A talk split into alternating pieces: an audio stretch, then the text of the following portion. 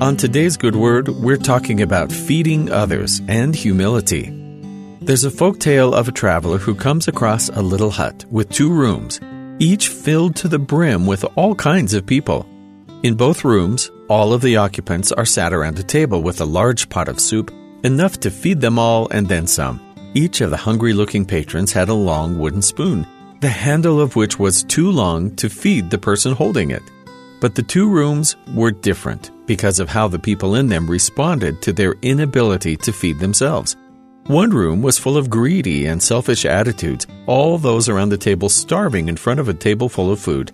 The other room was filled with laughter as those seated around the table used their reach to feed those around them, trusting that they would be fed in return. The original traveler left the hut, wondering about the nature of heaven and hell. If the difference was really so simple. The difference between the two groups was purely their attitudes toward one another. One group saw each other as competition, while the other saw them as collaborators. The second group was humble enough to recognize that they needed help if they were going to be able to eat.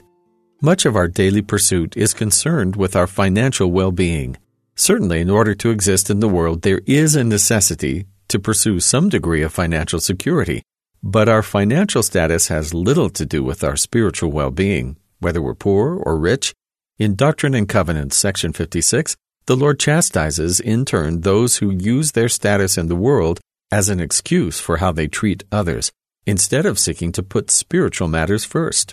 Woe unto you, rich men, that will not give your substance to the poor, for your riches will canker your souls. Woe unto you, poor men, whose hearts are not broken, whose spirits are not contrite, and whose bellies are not satisfied, and whose hands are not stayed from laying hold upon other men's goods, whose eyes are full of greediness, and who will not labor with your own hands. But blessed are the poor who are pure in heart, whose hearts are broken, and whose spirits are contrite, for they shall see the kingdom of God coming in power and great glory unto their deliverance, for the fatness of the earth shall be theirs. The bar to enter the kingdom of heaven has nothing to do with our status, as defined by the world, Instead, our hearts are being evaluated for our commitment to following the Lord. We're asked to do the best we can with the resources we have, but ultimately, our attitude and outlook will determine our place, not our possessions. Broken hearts and contrite spirits are evidence of humility, of our willingness to submit our will to the Savior's. The scriptures often warn the rich and powerful of the possible damage to their souls because of the high rates of the infection of pride. But whether rich or poor, once we begin to forget the origin and purpose of our comforts here on earth, we may begin to give ourselves too much credit.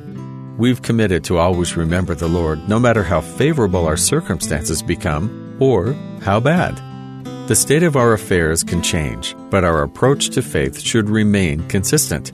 Humility allows us to see the true nature of the world and let us give and receive the help we need. And that's the good word.